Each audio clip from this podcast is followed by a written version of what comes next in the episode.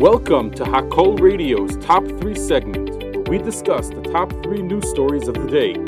Hakol Radio, powered by the Monsey Mevaser and broadcasting live from Schlurko Studios in Monsey, New York. Number 1 Israeli Prime Minister Benjamin Netanyahu said on Sunday, November 12th, that there, quote, could be a potential deal to release at least 80 hostages held by Hamas and other terror groups in Gaza.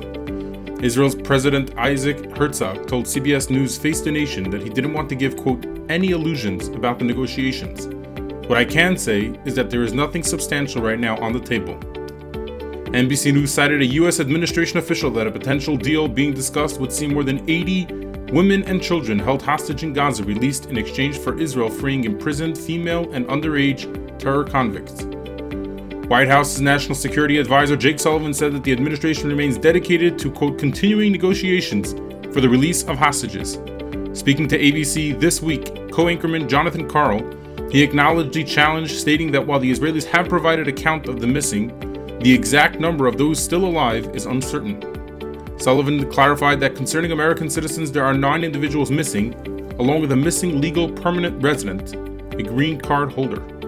President Joe Biden discussed the hostages during his phone conversation with Qatar's Emir Tamim bin Hamad Al Thani on Sunday. The White House stated that Biden unequivocally condemned the hostage situation orchestrated by Hamas, emphasizing the disturbing circumstances of a three year old American citizen toddler held captive, whose parents were reportedly killed by Hamas on October 7th. This marks the first explicit mention of the specific plight of a young American hostage in official statements. Israeli media reported that in Sunday's cabinet meeting, Netanyahu and far right public security minister Itamar Ben Gvir clashed over the classification of individuals as either terrorists or non combatants. Ben Gvir insisted that Israel categorized Gazan civilians who participated in looting Israeli communities on October 7th, as well as Palestinians dis- distributing sweets to commemorate the violent assault as combatants. Netanyahu reportedly said Israel distinguishes between civilians and terrorists. French President Emmanuel Macron called Fre- President Yitzhak Herzog to clarify comments he made during an interview to the BBC on Friday. Macron made clear that he does not and did not intend to accuse Israel of intentionally harming innocent civilians in the campaign against Hamas. Macron also emphasized that he unequivocally supports Israel's right and duty to self defense. Number 2 Montreal police are probing a second instance of gunfire targeting a Jewish school in the city's west end within a week. Multiple calls reporting gunshot, gunshots near Yeshiva Gedola of Montreal on Deacon Road were received around 5 a.m. on Sunday, November 12th. Upon arrival, officers discovered bullet impact marks on the yeshiva building and shell casings on the ground nearby.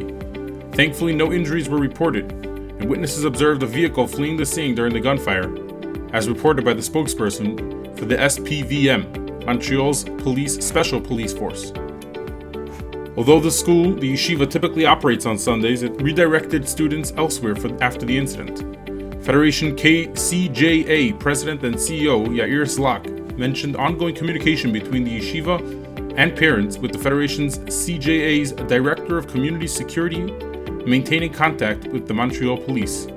As of now, no arrests have been made and an investigation is, un- is actively underway. Security perimeter has been established with crime scene technicians and investigators on site. Authorities plan to review nearby surveillance cameras for potential information.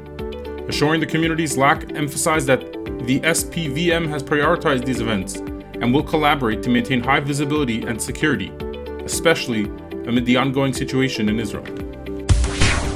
Number 3 Federal authorities are examining whether New York City Mayor Eric Adams, just weeks before his election two years ago, exerted pressure on the NYFD, the New York Fire Department officials, to approve the Turkish government's new high rise consulate in Manhattan despite safety concerns.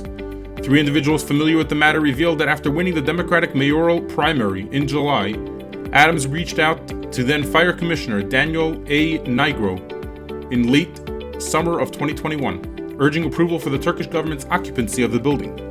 Fire officials had previously raised safety issues and withheld approval for its occupancy.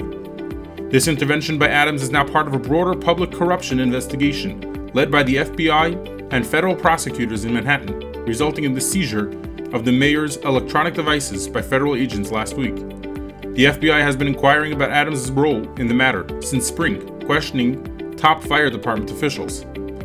Adams' involvement reportedly facilitated Turkish President Erdogan grand opening of the $300 million 35 story tower during his September 2021 visit to New York for the UN General Assembly. Despite identifying flaws in its, safe, in its fire safety system, Adams' intervention allowed Erdogan to preside over the ribbon cutting ceremony, with the skyscraper symbolizing Turkey's quote, increased power, according to city records and individuals familiar with the situation.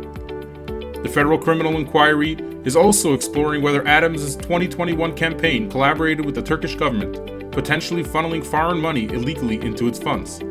This information comes from a search warrant obtained by the New York Times for an FBI search of the mayor's chief fundraiser's home this month. In response, Adams' campaign issued a statement from the mayor asserting that during his time as Brooklyn Borough President until 2021, he routinely notified government agencies of issues on behalf of constituents. Adams, who has not been accused of wrongdoing, expressed his commitment to cooperating with investigators. Thanks for tuning in to the Top 3 segment live on Hakol Radio and have a great day.